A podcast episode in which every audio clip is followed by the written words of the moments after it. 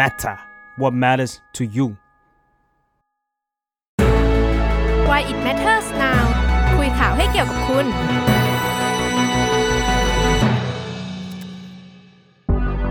วัสดีค่ะยินดีต้อนรับเข้าสู่รายการ White Matters Now นะคะ รายการที่จะมาคุยข่าวไม่เกี่ยวกับคุณค่ะ ตอนนี้นะคะทุกคนกำลังรับชมเราผ่าน 2 ช่องทางค่ะนะคะ นั่นก็คือในเอ่อช่องทางแฟนเพจ Facebook เนาะ The Matter นะคะ แล้วก็อีกช่องทางหนึ่งนั่นก็คือใน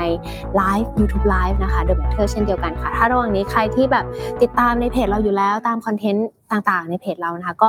ฝากร้านไว้ตรงนี้นะคะ เอ่อ ฝากนะคะ ช่วยกันไปกดติดตาม กด Subscribe นะคะ ในช่องทาง YouTube The Matter ในนั้น ก็ยังมีรายการออนไลน์ที่ The Matter ตั้งใจทำให้ทุกคนได้เข้าไปรับชมอยู่นะคะ ส่วนข่าวในวันนี้จริงๆอ่าขอเล่าแบล็กกราวก่อนว่าจริงๆเราอะก็เป็นรายการที่เหมือนแบบหยิบ ประเด็นรอบข่าวแต่ละสัปดาห์มาคุยกัน แต่ว่าในเวลาที่แบบมันอยู่ในเขาเรียกว่าอะไรอะช่วงเวลาแห่งการเลือกตั้งเนาะอ่าเราก็พยายามเทศกาลเลือกตั้งใช่เราก็พยายามที่จะเอ่อหยิบยกประเด็นต่างๆ ที่คิดว่าทุกคนอยากจะรู้ แล้วก็พยายามจะท้าบทามนะคะเรียนเชิญ แต่ละพรรคการเมืองมา เราคิดว่าทุกคนน่าจะอยากฟังในในมุมมองแบบเราถามกันแบบ คนที่เป็น gen เราเนาะแบบตั้งคำถามแบบพวกเรากันเองว่าเอ้ยเรื่องเนี้ยพรรคของคุณคิดยังไง เรื่องนี้มันเป็นยังไงบ้าง เพื่อ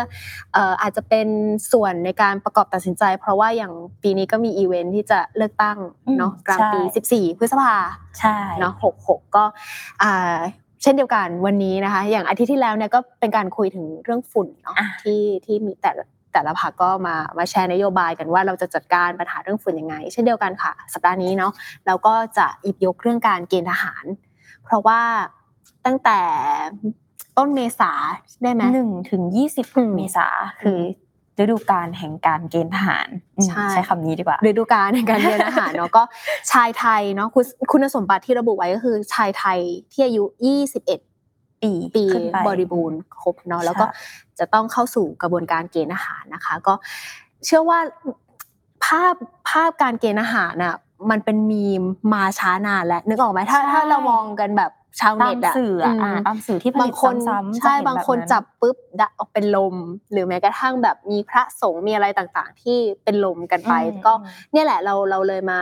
มาคุยกันหยิบยกเรื่องนี้มาคุยกันว่า เอ๊ะสิ่งเนี้ยมันมันจะพอมาเป็นนโยบายทางการเมืองได้หรือไม่นะใช่คะเพราะว่าถ้าเรามองอืมถึงเบื้องเบื้องเบื้องหลังของของการนำเสนอข่าวเหล่านี้เราจะเห็นความแบบความความไม่อยากเป็นทหารของคนอะเรารู้สึกว่าอ่าๆเราต้องพูดกันตรงๆพูดกันตรงเออๆใช่พูดกันตรงๆเราจะเห็นความที่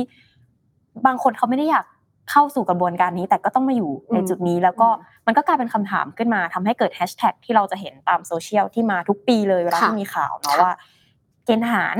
มีไว้ทำไม อ่า ใช่ใช่หก็รือว่ายกเลิกเกณฑ์ทหารเป็นต้นใช่ค่ะ ก็ทั้งหมดทั้งมวลที่เราคุยกันวันนี้นะคะ แล้วก็เชิญนะคะ ทั้งสามพักการเมืองนะคะ เป็นตัวแทนจากสามท่านนะคะ ท่านแรกค่ะ คุณอัธวิศสุวรรณพักดีนะคะ จากพักชาติพัฒนากล้านะคะ แล้วก็เอ่อรังสิคุณรังสิมา คุณรังสิมันโรมนะคะจากพรรคก้าวไกลค่ะ แล้วก็ดรหญิงนะคะรินทิพรนะคะวรินวัชระโรจน์นะคะจากพรรคเพื่อไทยเชิญทั้งสามพักสามตัวแทนเนี่ยมาคุยกันว่าเอแต่ละพักมีมุมมองถึงนโยบายนโยบายการเกณฑ์ทหารยังไงบ้างพักไหน สนับสนุนพักไหนอืมยกเลิกพักไหนมองว่ายังไงวันนี้เรามาคุยกันนะคะ เดี๋ยวเอ่อขอเชิญทั้งสามท่านนะคะ สวัสดีค่ะ สวัสดีค่ะ สวัสดีค่ะ สวัสดีครับโหไอ้กับสปายค่ะไอ้กับสปายสวัสดีครับแบบแรงสมาโดมด้วยค่ะสวัสดีครับสวัสดีทุกท่านสวัสดีสวัสดีค่ะ วันนี้อ้อยอาจจะเอ่อขออนุญาตเรียกแบบกันเองมากอย่างดเรียรกหพี่ญิงเลยอ้อยค่ะอาจจะเรียกพี่ได้ไหมญิงเลยนะคะโอเคเรียกพี่เลยได้ไหมใช่ไหมคะได้ค่ะ อาจจะประมาณนี้นะคะ ก็เอ่อเริ่มต้นอ้อยว่าทุกคนน่าจะอยากฟังกันว่าแต่ละแต่ละท่านนะคะ มีมุมมองว่าการมองถึงการเกณฑ์ทหารเนี่ยเป็นปัญหาหรือไม่เป็นปัญหายังไง หรือว่าแต่ละคนมีมุมมองต่อคำว่าเกณฑ์ทหารยังไงบ้างคะเอ่อเริ่มต้นจากใครดีคะขออนุญาต มีใครอาสาไหมคะ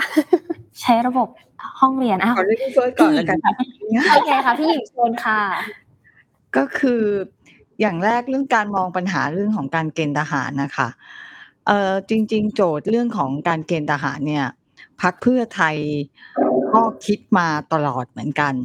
แต่ว่าภาพใหญ่ของการกำหนดนโยบายของพรรคเพื่อไทยที่ผ่านมาเนี่ย เราจะมุ่งเน้นไปในเรื่องของประเด็นทางด้านเศรษฐกิจ เพราะเราถือว่าเหมือนแต่ละพักก็มีความโดดเด่นหรือความชำนาญที่แตกต่างกันนะนะคะสำหรับพรรคเพื่อไทยเราก็มองไปในเรื่องเศรษฐกิจมาก่อน แต่ในอือฮึกระบวนการเนื่องจากเราเป็นพรรคการเมืองเนี่ย เราไม่สามารถที่จะ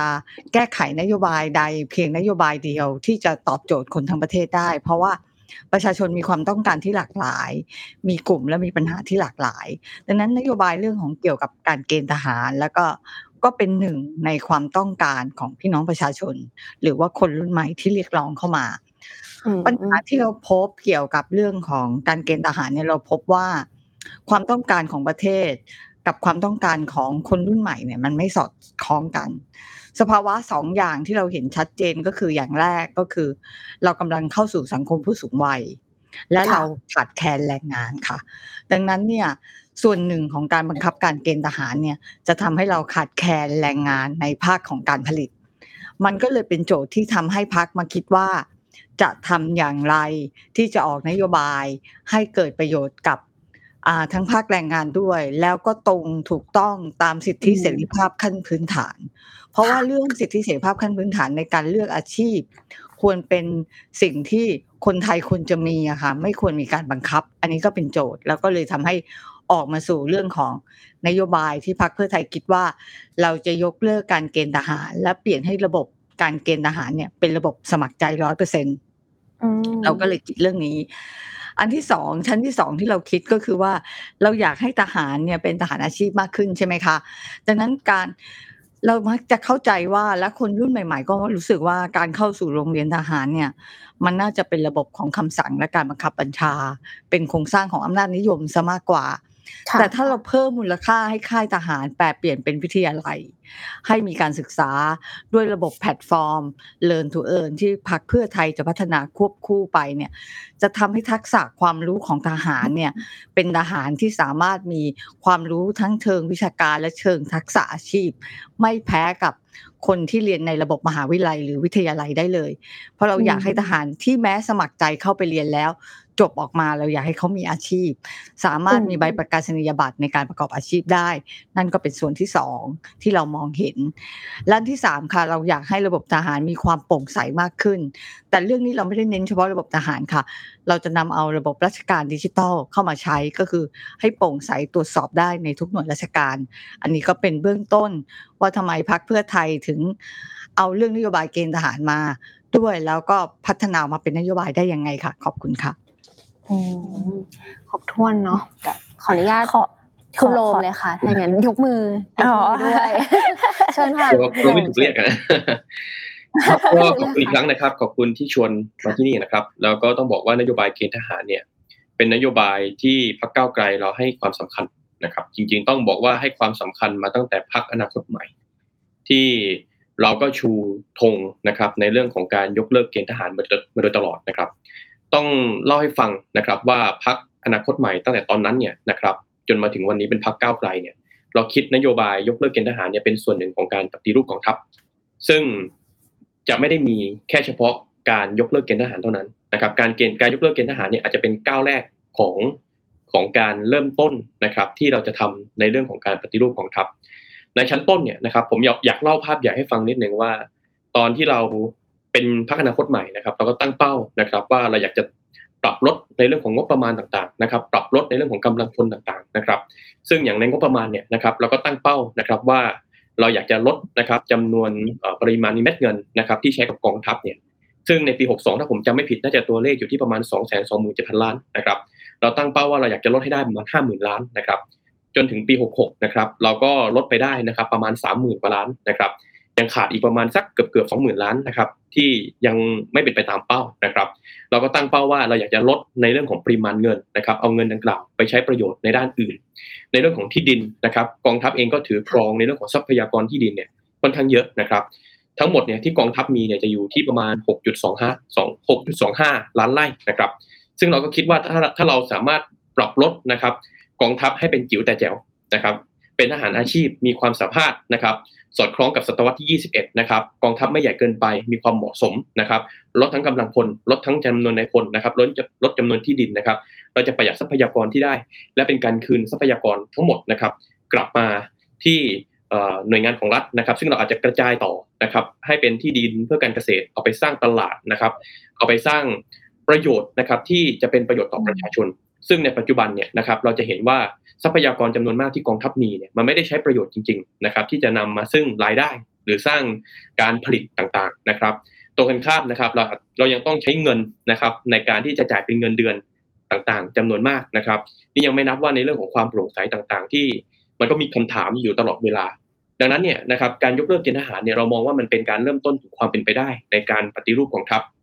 ซึ่งในช่วงเวลาที่ผ่านมาเนี่ยพรรคก้าวไกลนะครับ ก็กระจายตัวนะครับ ในการไปลงตามค่าไม่ใช่ค่ายสิสถานที่นะครับที่มีการคัดเกณฑ์ทหารนะครับ เราเองก็อยากจะรู้นะว่า เอ๊ะ มันเป็นความเข้าใจของเราหรือเปล่า มันเป็นสื่อนะครับที่ถ่ายออกมาว่าเวลาคนจับได้ใบแดงแล้วเป็นลมนะครับเออเออคุณส่วนใหญ่อยากเป็นทหารหรือเปล่านะครับ เราเลยไปถามกันเลยนะครับ ที่ที่เขาเกณฑ์ทหารกัน ให้เขาแปะสติกเกอร์นะครับเอ่อ ผมเนี่ยไปที่สุราษฎร์ธานีนะครับ ก็ไปถามนะครับ ปรากฏว่าจริงๆก็ถามไม่เยอะครับ เพราะว่าตอนขณะถามเนี่ยก็มีเอิ่มเจ้าหน้าที่รับติดตามเยอะมากเลยนะครับ เลยอืมเลยเลยค่อนข้างเป็นห่วงไม่ใช่เป็นห่วงสวัสดิภาพตัวเองนะครับ แต่เป็นห่วงห่วงอืมที่มาตอบเราว่าเขาจะจะซวยอะไรหรือเปล่านะครับ ก็ถามทั้งพ่อแม่นะครับ คนที่มาให้กำลังใจถามคนที่กำลังรอเกณฑ์นะครับเอ่อได้ได้ถามไป 65 คนนะครับ 65 คนเนี่ยนะครับ มี 3 คน ที่บอกว่าอยากให้มีการเกณฑ์ทหาร 62 คนนะครับ บอกว่าอืมไม่เห็นด้วยกับการเกณฑ์ทหาร บางคนแอบมากระซิบนะครับว่ามีคนที่เขารู้จักนะครับ พยายามยัดเงินนะครับ เพื่อไม่ให้ตัวเองเนี่ยไม่ให้ลูกหลานตัวเองเนี่ยนะครับ ถูกเกณฑ์นะครับ แล้วแล้วในต่างจังหวัดนะครับ มันเหมือนเป็นประเพณี คือเวลามันมีเกณฑ์ทหารเนี่ยนะครับเขาจะไม่ใช่คนที่ถูกเกณฑ์มาคนเดียว แต่ว่ามันจะมีลักษณะที่ว่าครอบครัวเนี่ยทั้งครอบครัว ที่เป็นครอบครัวของคนคนนั้นเนี่ยกับครอบครัวที่อาจจะเป็นเรื่องเป็นญาติต่างๆ ที่ไม่ได้ใกล้ชิดมากก็มานะครับ เพื่อมาลุ้นและให้กำลังใจ คือมันมันให้บรรยากาศที่มันทั้งโศกเศร้าเนาะแล้วมันก็เหมือนน่ากลัว เพราะมันก็ต้องลุ้นว่าเอ๊ะชีวิตของคนคนนั้นจะเป็นอย่างไรนะครับ แล้วเราก็ถามต่อไปว่าเหตุผลเนาะถ้าเกิดว่าสมมติคุณไม่ถูกเกณฑ์เนาะหรือว่าคุณบางคนเนาะเกณฑ์ไปแล้วเนี่ยแล้วคุณเอาเวลากลับคืนมาได้เนี่ย คุณอยากจะเอาเวลาดังกล่าวเนี่ยนะครับไอ้สองปีที่ถูกเกณฑ์ไปทำอะไร ส่วนใหญ่นะครับอืมเอาเอาไปทำงานนะครับ เอาไปเลี้ยงลูกนะครับ เอาไปเลี้ยงดูครอบครัว อันเนี้ยคือคือผมรู้สึกว่ามันชัดเจนแล้วว่าวันนี้ประชาชนส่วนใหญ่เนี่ยนะครับเอ่อไม่ต้องการเกณฑ์ทหาร เวลาผมบอกว่าประชาชนส่วนใหญ่เดี๋ยวอาจจะโยนโดนแย้งโอ้ยถามแค่หกสิบห้าคนเอง คือเรากระจายตัวไปหลายจังหวัดนะครับ หลายคนก็กระจายกันไปนะฮะแล้วเราก็ได้คำตอบในทำนองเดียวกัน มันก็พออนุมานได้นะครับว่าการเกณฑ์ทหารเนี่ยมันอาจจะเป็นสิ่งที่พี่น้องประชาชนนะครับ ส่วนใหญ่ไม่ไม่ต้องการอยู่แล้ว ยิ่งถ้านับอย่างรุ่นผมเรียนรอดอดังนั้นเนี่ยการเกณฑ์ทหารมันก็คงจะต้องมีการปรับปรุงในเรื่องนี้ ซึ่งพรรคก้าวไกลเรามีจุดยืนนะครับ ว่าเราอยากจะยกเลิกการเกณฑ์ทหาร และไปใช้เป็นระบบสมัครใจนะครับ อืมอืมโอเคค่ะ ขออนุญาตเป็นท่านสุดท้ายค่ะคุณอัธวิทย์ค่ะ ครับ สวัสดีครับ สวัสดีค่ะ สวัสดีครับ ค่ะ ก็สำหรับนโยบายการเกณฑ์ทหารของพรรคชาติพัฒนากล้านะครับ ก็เราจริงๆพรรคเนี้เป็นพรรคแนวเสรีนิยมประชาธิปไตย เราก็เน้นเรื่องการแข่งขันของตลาดเสรีนะครับ เรื่องความ คือเราไม่อยากบังคับใครอะนะครับ แต่ว่าการแข่งขันของตลาดเสรี แล้วก็ใช้วิธีการกลไกตลาดเข้าไปจับมันในเรื่องของเรื่องพวกนี้ยสำคัญผมคิดว่าควรจะเปิด ให้มีการเปิด เปิดช่องทางให้เขาสมัครทหารเนี่ยได้เยอะขึ้น นะครับอืมคือตอนนี้เนี่ยการเกณฑ์การเกณฑ์ทหารเนี่ยต้องบอกว่ามันไม่ใช่ว่าเด็กร้อยเปอร์เซ็นเนี่ยหรือผู้ปกครองร้อยเปอร์เซ็นเนี่ยไม่อยากให้มีการเกณฑ์นะเวลาไปสัมภาษณ์ดูก็จะพบว่าผู้ใหญ่บางคนหลายคนเนี่ยก็อยากให้ลูกเกณฑ์ทหารก็มีเหมือนกัน เพราะว่าเคยไปเจอน้องๆ เด็ก ๆ ที่ผ่านการเกณฑ์เนี่ย ผมก็ไปถามนะว่าเอ้ยตอนแรกเป็นไงบางทีหูยังระเบิดระเบิดหูอะแล้วแบบว่าไปอยู่แล้วแบบว่าพอไปอยู่เรียบร้อยเลยนะครับ เราก็ถามว่าเป็นไงบ้าง เขาก็บอกดีพี่ ผมว่าเป็นทหารดี แต่ผมรู้เลยก่อนมันก่อนมันจับใบดำใบแดงนี่มันต้องเฟี้ยวเฟี้ยวอะมันต้องเฟี้ยวอะนะครับ ก็ก็ไปพบว่า มีทั้งคนอยากเป็นและก็ไม่ไม่อยากเกณฑ์เนี่ย มันไล่ๆกัน มันไม่ถึงขนาดจะฉีกกันแบบที่เรียกว่าแบบห่างกันเลยนะครับ ก็ก็ผมคิดว่าการใช้หลักกลไกการตลาดนี่น่าสนใจ ก็คือไปเปิดให้เกิดการรับสมัครมันเยอะขึ้นคราวนี้วิธีการเปิดรับสมัครให้เยอะขึ้น ปกติแล้วเนี่ย ปีปีหนึ่งเนี่ยจะมีคนเกณฑ์ทหารอยู่ประมันแสนอัตรา ถึงเก้าเก้าหมื่นกว่าถึงแสนหนึ่งนะครับ สิ่งที่ชาติพัฒนากล้าเสนอเนี่ยเอาแรกก่อน ถ้าคุณสมัครเป็นทหารปกติสองปี อยากจะสมัครให้ยาวขึ้นเป็นสี่ปี สมมติถ้าคุณสมัครนะ ถ้ากรณีคุณสมัครเข้าเป็นทหารอาชีพ สมัครเลย ไม่ใช่เกณฑ์ปกติ สมัครเลยสี่ปีเหมือนเราไปทำงานที่หนึ่งและในระหว่างที่ทำงานสี่ปีเนี่ย ก็สามารถจะฝึกให้น้องๆเหล่านั้นเนี่ย เรียนหนังสือไปได้ด้วย ใครที่ยังเรียนมาไม่จบก็ให้ไปเรียนกศนต่อ ใครที่สนใจอยากเรียนปริญญาตรีก็ไปเรียนปริญญาตรีต่อในระหว่างนั้น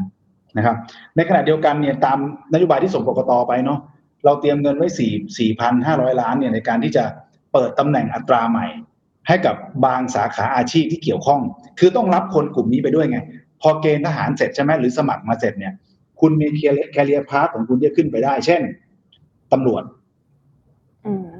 นะครับ ป่าไม้ แล้วก็เอ่อองค์กรปกครองส่วนท้องถิ่น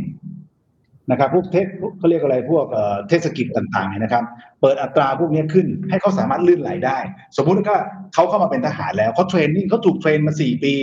ปกติสองใช่ไหมเมื่อกี้ที่บอกแล้วว่าถ้าสมัครจะเป็นสี่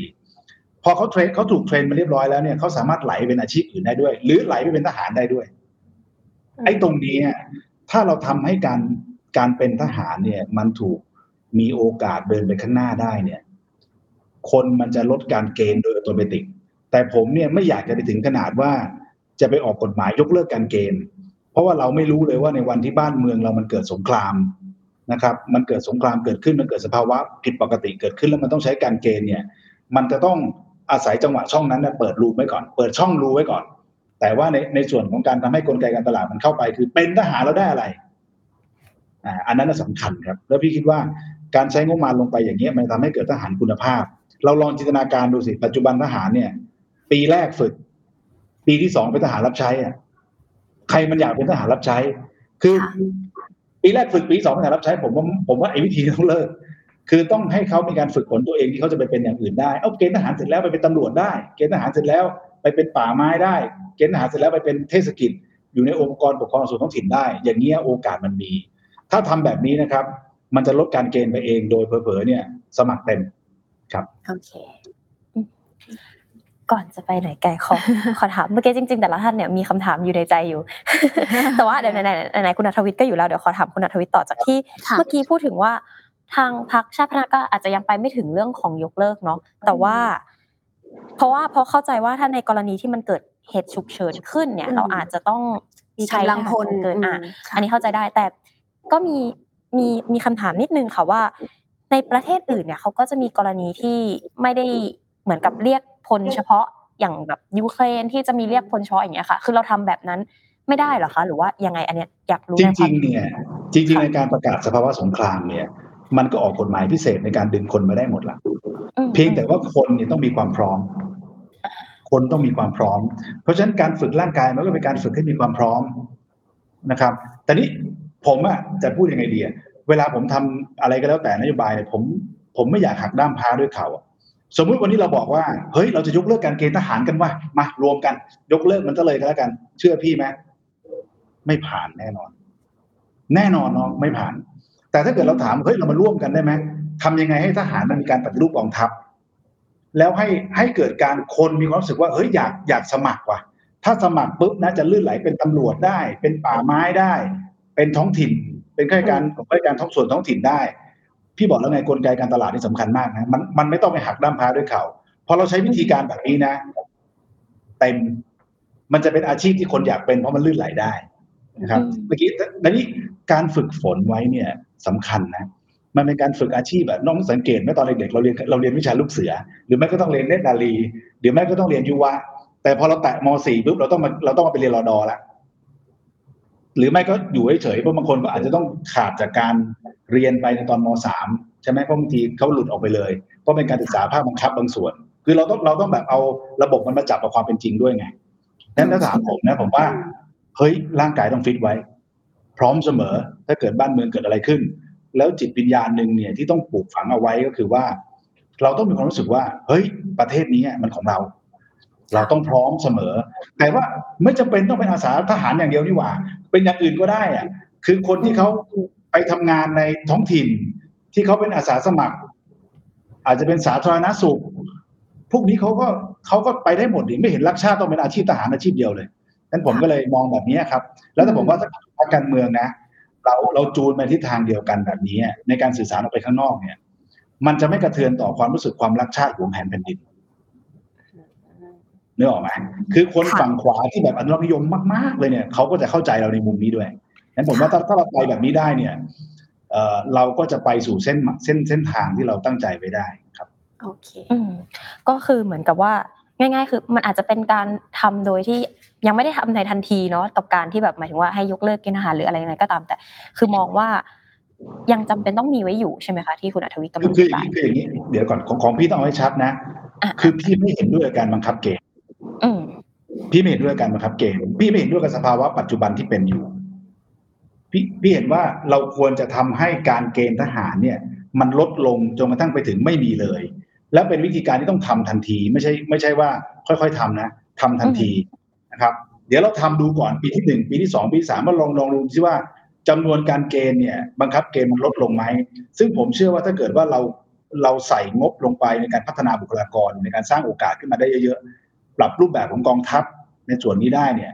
เดี๋ยวมันเอาตัวไปติดเอง ว่ามันต้องเกิดการที่แบบคน ไม่รู้จะเกณฑ์ทำไมว่าคนรีบคนแย่งกันมาเป็นครับโอเคค่ะโอเคค่ะ งั้นขอกลับไปที่ทางพักเพื่อไทยและก้าวไกลเดี๋ยวเดี๋ยวให้ยกมือนะคะแต่ไหนๆก็ไหนๆไหนๆก็พูดขึ้นมาว่า อะโอเคเหมือนทางคุณอัธวิทย์พูดแล้วว่าเอ้ยถ้ามันมีกรณีฉุกเฉิน เรายังจำเป็นต้องมีอยู่สิ่งนี้ค่ะ มีใครอยากจะเสริมไหมคะว่าถ้าเกิดกรณีฉุกเฉินแล้วอะแล้วเราจะยกเลิกเกณฑ์ทหารได้เราเหรอจะจัดการยังไงดียกมือพร้อมกันสองคนเลยให้ให้ให้รวมก่อนก็ได้ค่ะอะโอเคค่ะอาจารย์จะเอาก่อนก็ได้นะอาจารย์คุณนมก่อนค่ะของของของของพี่อย่างอีกสั้น ๆ ว่า ต้องยอมรับก่อนว่าพรบเกี่ยวกับรับราชการทหารเนี่ยมันมีมาตั้งแต่ปี 2497 69 ปีของพรบตัวเนี้ย อยู่ภายใต้การบังคับเกณฑ์ และสิ่งที่พรรคเพื่อไทยเห็น เราเราเห็นด้วยตรงที่ว่ามันจำเป็นต้องมีอัตรากำลังพลไว้สำหรับการป้องกัน แต่อืมอัตรากำลังพลนั้นต้องเกิดจากความสมัครใจที่รักชาติค่ะ ถ้ายังมีการบังคับอยู่เนี่ย ก็หมายถึงว่าเขายังต้องผ่านระบบการจับใบดำใบแดง แล้วไปบังคับให้เขาต้องฝึก และบังคับให้เขาต้องรักชาติ แต่คนเราเนี่ยมีแพชชั่นในการเป็นทหารแตกต่างกัน พักเพื่อไทยยืนยันชัดเจนว่ายกเลิก และเปิดให้เป็นระบบสมัครใจร้อยเปอร์เซ็นซึ่งหมายความว่าคนที่เลือกสมัครใจจะเป็นทหารน่ะเขาอยากเป็นอยู่แล้ว และเขาพร้อมที่จะฝึกฝนร่างกายให้กำยำและมีความสุขกับการเป็นทหาร เราจึงอยากเปลี่ยนเป็นระบบสมัครใจ เพื่อให้ได้ทหารที่เป็นทหารและอยากเป็นทหารอาชีพ อันนี้แต่ในเกณฑ์การพิจารณาข้อที่สองที่เราบอกว่า เราอยากให้วิทยาให้ทหารแปลเปลี่ยนเป็นวิทยาลัยเพราะอะไรคะเราพบว่าการเป็นทหารบางส่วนเกิดจากความจำเป็นของครอบครัว หลายคนเลือกเป็นทหาร เพราะว่าได้เบี้ยเลี้ยง และมีบางส่วนที่จับใบดำใบแดงได้ แต่ไม่ได้รับเบี้ยเลี้ยง แต่ให้หัวหน้าหน่วยฝึกอะไรก็แล้วแต่อันนั้นก็เป็นกระบวนการที่มีการเขาเรียกว่าทุจริตในกองทัพ แต่สิ่งหนึ่งกลุ่มคนที่ได้รับเบี้ยเลี้ยงเนี่ยก็เหมือนเป็นการยังชีพ สิ่งตรงเนี้ยเราจึงรู้สึกว่า ถ้าเขาไม่ได้เป็นอาหารเมื่อเขาจบออกมาเขาจะเอารายได้จากไหนล่ะ เราจึงอยากจะให้มีแพลตฟอร์มที่บอกว่าเราอยากจะเพิ่มทักษะ และเราเข้าใจว่าคนรุ่นใหม่ ๆ ไม่จำเป็นต้องยึดติดกับการเรียนในรูปแบบเดิม ต้องไปสอบมหาลัย เพราะการเป็นอาหารมันเป็นระยะสั้น เราจึงมีแพลตฟอร์ม Learn to Earn ที่จะเอารวมเอาทักษะ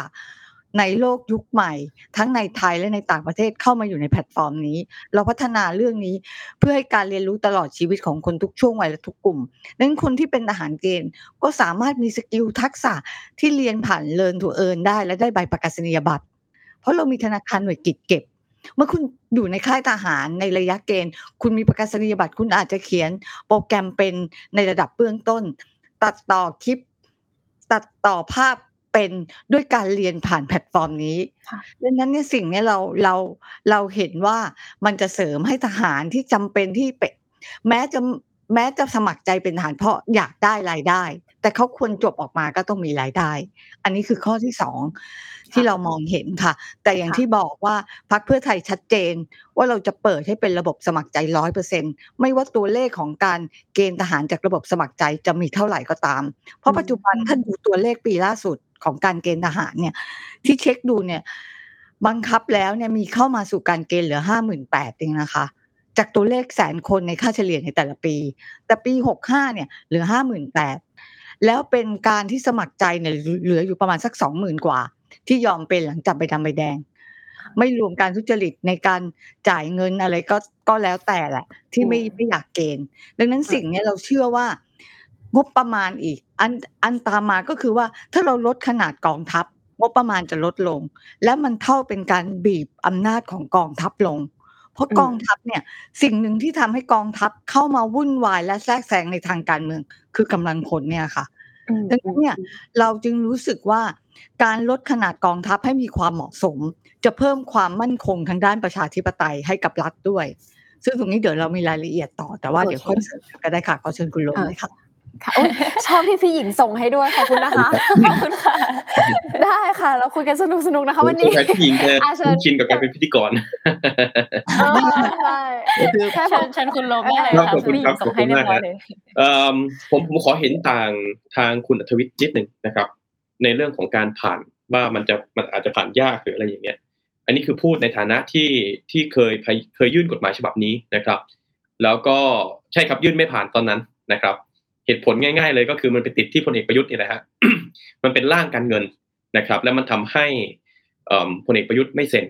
ซึ่งพอเป็นร่างการเงินนะครับ กฎหมายทุกฉบับที่เป็นเรื่องการเงินนะครับ ก็ไม่มีกฎหมายไหนที่พลเอกประยุทธ์เซ็นให้สักฉบับหนึ่งนะครับ ก็ผมคิดว่าจึงเป็นเหตุผลครับ ถ้าปี 2566 เราได้นายกรัฐมนตรีที่มีในเรื่องของความคิด หรือมีวิสัยทัศน์ว่า การปฏิรูปกองทัพเป็นเรื่องที่จำเป็น การยกเลิกเกณฑ์ทหารเป็นเรื่องที่จำเป็น ผมค่อนข้างมั่นใจว่าเราสามารถผ่านได้ บางคนก็อาจจะสงสัยว่าเดี๋ยวไปติดสวอีกไงสวดูสินายคนเต็มไปหมดเลย ผมก็มองอีกนะครับว่าสวเนี่ยเขาเป็นอีกได้ไม่นานนะครับ แล้วอำนาจของเขาเต็มที่เนี่ยคือการชะลอกฎหมายนะครับ ถ้าสมมตินะครับเสียงข้างมากในสภายืนยันนะครับ ว่าจะต้องผ่านให้ได้ ผมก็คิดว่าเป็นไปได้ครับ ผมคิดว่าเราสามารถที่จะผ่านกฎหมายนี้ได้ และผมก็มอง กองทัพนะครับในฐานะที่ว่าเป็นเหมือนองค์กรองค์กรหนึ่งนะครับในระบบราชการที่จำเป็นต้องมีการพัฒนานะครับมีการแก้ไขปรับปรุงให้มันเกิดความทันสมัย แล้วต้องบอกอย่างนี้ครับว่าการที่เราจะปฏิรูปกองทัพ หรือการยกเลิกเกณฑ์ทหาร ซึ่งเป็นก้าวแรกของการปฏิรูปกองทัพเนี่ยนะครับ ผมต้องบอกว่าเราไม่ได้มีเจตนานะครับ ที่จะทำลายกองทัพนะครับ กองทัพไทยเรายังยังมีอยู่นะครับ แต่เราอยากจะเห็นกองทัพที่มีศักยภาพมีประสิทธิภาพนะครับ เหมือนที่ประเทศอื่นๆทำได้นะครับ ดังนั้นเนี่ยผมก็ค่อนข้างคิดว่ามั่นใจนะครับ ว่าเราสามารถทำเรื่องนี้ได้นะครับ ถ้าคะแนนเสียงที่พี่น้องประชาชนมอบให้กับพวกเราเนี่ยมันเพียงพอ ทีนี้เนี่ยมามองในเรื่องของในเรื่องของการเกณฑ์ทหารนะครับ จริง ๆ เนี่ยผมต้องต้องบอกอย่างนี้ว่า ไม่ใช่ว่าคนไทยไม่อยากเป็นทหารนะครับ เอาให้ชัดก่อนนะคือถ้าไปดูการสอบเตรียมทหาร การสอบในสิบเนี่ยโอ้โหคนแย่งกันเต็มไปหมดเลย ถูกไหมฮะ แต่ตรงกันข้ามพอเป็นพอเป็นในเรื่องของการเกณฑ์ทหารเนี่ยนะครับ พี่น้องประชาชนจำนวนมาก เหมือนที่ผมลองไปสำรวจข้อมูลมานะครับ ก็ปรากฏว่าคนจำนวนมากไม่อยากถูกเกณฑ์นะครับ อันนี้มันเป็นมันเป็นข้อมูลที่เป็นวิทยาศาสตร์นะครับ แล้วก็มีสื่อมวลชนที่รายงานนะครับ มันก็มีในเรื่องนี้อยู่เป็นจำนวนมากนะครับ ที่บางคนเป็นลมเวลาได้ใบแดงนะครับ หรือล่าสุดบางคนฆ่าตัวตายใช่ไหมครับซึ่งถ้าเกิดไปดูข่าวเก่าๆก็มีการฆ่าตัวตายเรื่องเกณฑ์ทหารเนี่ยทุกปีนะครับ มันเป็นเรื่องนี้จริง ๆ ทีนี้เนี่ยพรรคก้าวไกลเราถึงคิดว่าถ้างั้นเนี่ย เรามาเปลี่ยนนะครับ เปลี่ยนจากระบบที่เป็นบังคับเกณฑ์มาเป็นระบบสมัครใจนะครับ คือใครอยากจะเป็นทหารนะครับ ก็สมัครเข้าไปนะครับ ซึ่งพรรคก้าวไกลนะครับ เราคิดว่าเราอยากจะเปิดให้คนอายุตั้งแต่ 18 ปีนะครับ ถึง 40 ปีเนี่ย สามารถที่จะสมัคร เข้ามาเป็นทหารได้นะครับ แล้วก็ลักษณะก็คือจะเป็นการต่อสัญญานะครับ คือการมีการฝึกเนี่ยประมาณ 5 ปี แล้วก็มีการต่อสัญญานะครับ เรื่อยๆ มีอัตราไม่ใช่อัตรามีเขาเรียกมี career path หรือ หรือมีการเจริญเติบโตทางอาชีพการงานนะครับ ที่สามารถเติบโตได้เนี่ยจากพลทหารที่สมัครเข้ามานะครับ เติบโตได้จนถึงพันโท นะครับ มีทุนในเรื่องของการประกอบอาชีพ มีทุนในเรื่องของการศึกษานะครับ มีทรัพยากรต่างๆนะครับที่ทำให้ทหารที่อาจจะเข้ามาตอนแรกอาจจะเป็นวุฒิม .6 นะครับสามารถที่จะเข้าถึงการศึกษาต่างๆ ได้นะครับ มีสิทธิสวัสดิการต่างๆนะครับ ไม่ต่างอะไรกับข้าราชการ ซึ่งถ้าเกิดเราทำระบบแบบนี้สำเร็จนะครับ ผมค่อนข้างมั่นใจว่าทหารนะครับ จะเป็นทหารที่มีคุณภาพมากขึ้นนะครับ คนจะแย่งกันสมัครเข้ามา เพราะคุณจะมีสิทธิสวัสดิการและมีการเติบโตเนี่ยที่ไม่ต่างกับ ทหารอื่นๆนะครับเผลอๆเนี่ยอาจจะมากกว่าทหารทหารชั้นประทวนอื่นๆด้วยซ้ำไปนะครับ ผมเลยมันค่อนข้างมั่นใจว่าคนเนี่ยจะแย่งกัน ที่สำคัญนะครับเอ่อการเข้ามาในแทร็กแบบนี้หรือช่องทางแบบนี้เนี่ยนะครับ เราก็ไม่ได้คิดว่าเราอยากจะให้ทหารไปเกษียณกันตอนอายุ 60 นะครับเพราะว่าพูดกันตรงๆ ก็คือพอคุณอายุเกิน 46 ปีขึ้นไปเนี่ยนะครับสภาพร่างกายนะครับ ความแข็งแรงต่างๆ ก็เหมือนกับที่คุณอัธวิทย์กังวลนะครับว่า เอ๊ะ ทหารเนี่ยถ้าเกิดว่าสภาพร่างกายมันไม่พร้อมเนี่ยนะครับมันจะรบได้ยังไง เช่นกันนะครับ เราอยากจะให้ทหารเนี่ยนะครับในในส่วนที่มาจากแทร็กนี้คือมาจากการการสมัครเข้าไปเนี่ยนะครับที่แตกต่างจากนายร้อยที่แตกจากแตกต่างจากนายสิบเนี่ยนะครับจะเกษียณตอนที่อายุ 46 นะครับ แล้วเขาก็จะมีทุนประกอบอาชีพทุนเหล่านี้นะครับ สามารถที่จะไปดำเนินชีวิตใหม่นะครับ ในการทำ อาชีพอื่น ๆได้นะครับ เราก็จะมีทหารที่มีคุณภาพ มีทหารที่มีร่างกายที่แข็งแรงนะครับ มีความรู้วิชาการ ทีนี้มันก็จะมาสู่คำถามว่าถ้าเราทำแบบนี้เนี่ยนะครับ มันจะได้ประโยชน์อะไร ประโยชน์ที่หนึ่งเลยก็คือว่า เรานอกจากที่ทหารมีเป็นมืออาชีพไปแล้วนะครับ เราจะแก้ปัญหาเรื่องของทหารรับใช้ได้นะครับ เพราะทหารรับใช้เนี่ยนะครับ ซึ่งเป็นปัญหาสำคัญนะครับ มันจะมันจะไม่มีกำลังพลเพียงพอ ที่จะเป็นเขาเรียกเป็นส่วนเกินหรือเหลือไปทำเป็นทหารรับใช้นะครับ อันที่สองนะครับเงินเดือนนะครับของทหารเนี่ยเราเคยคำนวณครับ ว่าเงินเดือนของทหารสมมติตีกลมๆถ้าเป็นทหารเกณฑ์ปัจจุบันเนี่ยนะครับจะอยู่ที่ประมาณสักหมื่นหนึ่งนะครับแต่เอาเข้าจริงมันก็จะมีคอร์รัปชันภายในนะครับหักไปหักมาอาจจะเหลือประมาณเจ็ดพันหรือน้อยกว่านั้นนะครับ ถ้าทำระบบนี้นะครับทหารจะได้เงินเดือนนะครับ น่าจะอยู่ที่สองเท่าของที่เคยได้รับในปัจจุบันนะครับ แล้วก็นอกจากนั้นนะครับ มาตอบคำถามนะครับ ว่าอ้าวแล้วถ้าเกิดเกิดภัยสงครามขึ้นมาใช้ระบบแบบนี้กำลังพลจะมีความพร้อมได้ยังไง ผมต้องบอกอย่างนี้ว่าทหารที่ผ่านการเกณฑ์ไปแล้วเนี่ยนะครับ แน่นอนครับ คนที่ไปเกณฑ์ทหารส่วนใหญ่นะครับ ก็ผมไม่ปฏิเสธว่าร่างกายเนี่ยหุ่นผอมเพรียวนะครับ ไขมันไม่ค่อยมีนะครับ คนที่ถูกเกณฑ์เพราะมันต้องฝึกมันต้องอะไร อันนี้เข้าใจนะครับ ในเรื่องของการเตรียมความพร้อมสภาพร่างกาย แต่พอคุณพ้นออกมาเนี่ยแล้วยิ่งถ้าเกิดพ้นไปนาน ไม่ได้มีการฝึกเป็นประจำเนี่ย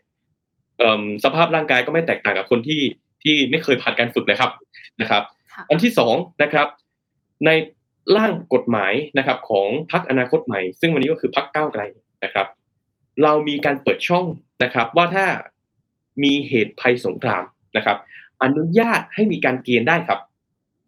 แล้วการเกณฑ์เนี่ยนะครับ สามารถเกณฑ์ได้อย่างเต็มที่เลยนะครับ อันนี้แหละครับจะมีความจำเป็นนะครับ ในการที่จะที่จะรบเวลาที่ มีภัยสงครามเกิดขึ้นนะครับ ทีนี้มันก็จะเกิดคำถามต่อเอาแล้วเราจะรู้ได้ไง ว่าภัยสงครามจะมาเมื่อไหร่บางทีมันมาแบบแบบที่อยู่ๆมันก็เกิดขึ้นโดยที่เราคาดหมายไม่ได้ ด้านหนึ่ง อันนี้ก็ต้องบอกว่ามันเป็นมันเป็นเรื่องของรัฐบาลเนาะที่รัฐบาลจะต้องประเมินสถานการณ์นะครับ แต่อีกด้านหนึ่งเนี่ย เราก็มองว่าให้ทหารเกณฑ์ของเราไปรบในวันเนี้ยนะครับ หรือ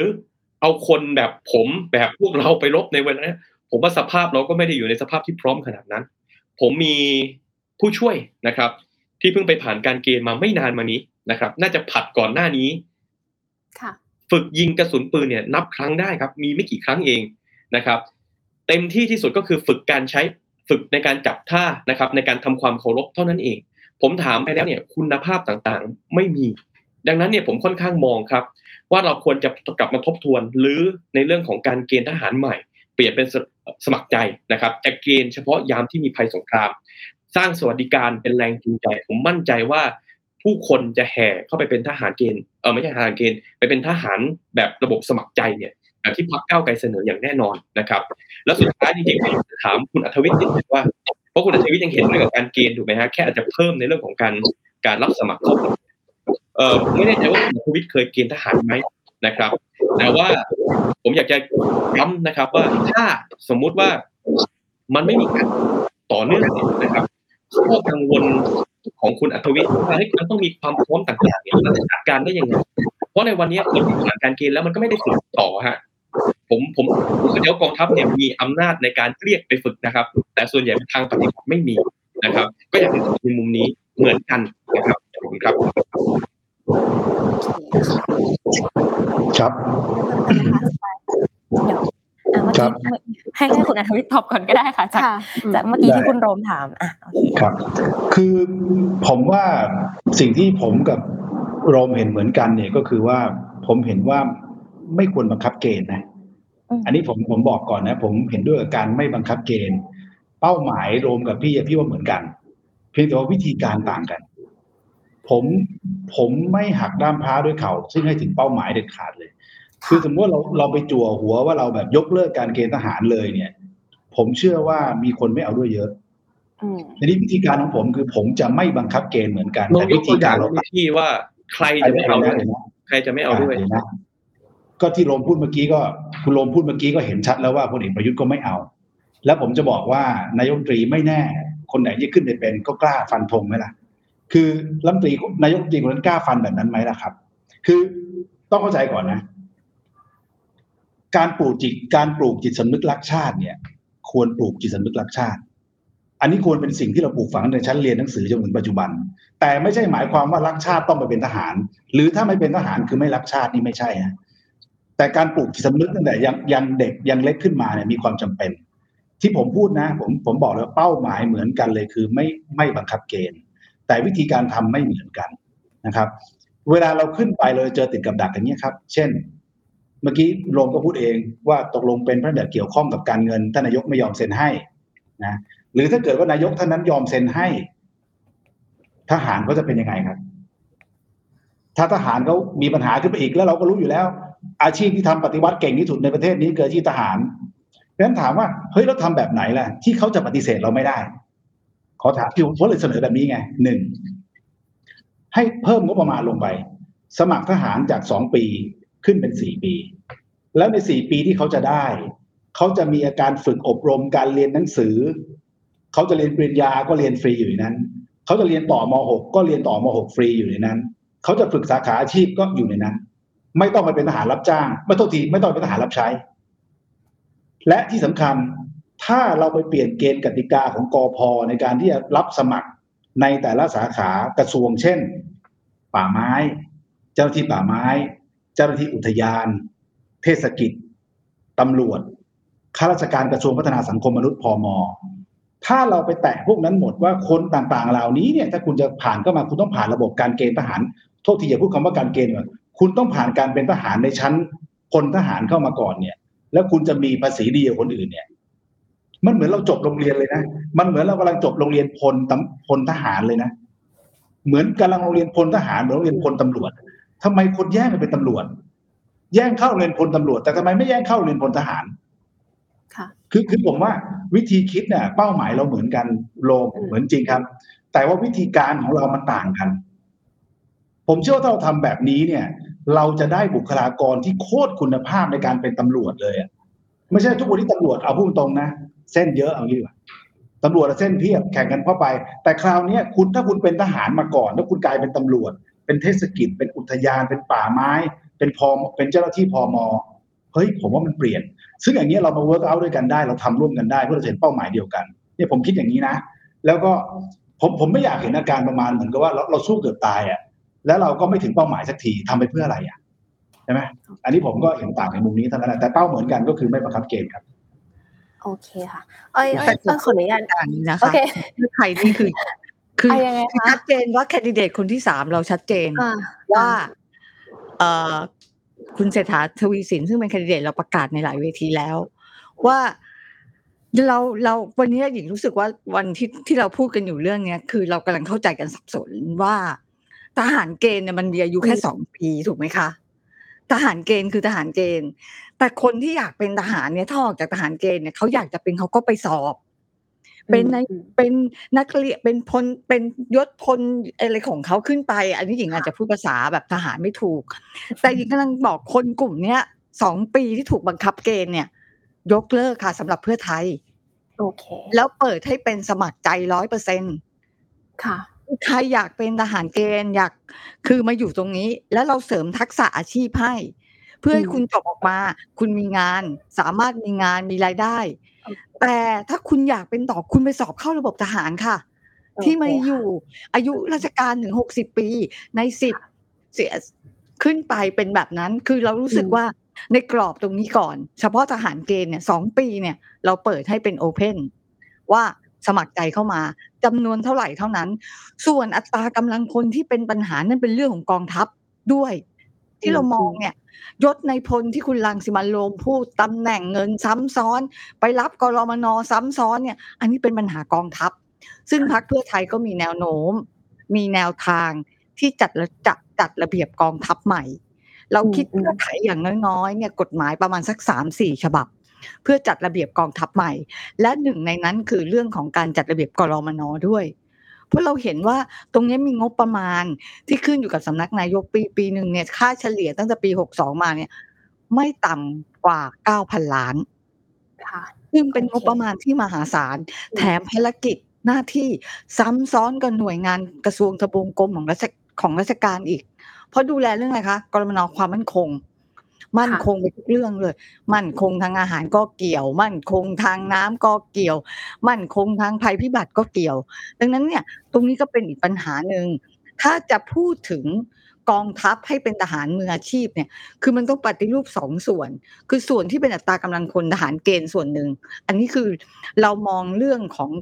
อาชีพและสิทธิเสรีภาพที่ควรอืมเป็นขั้นพื้นฐานโดยเสรี ไม่ควรมีการโอเคบังคับ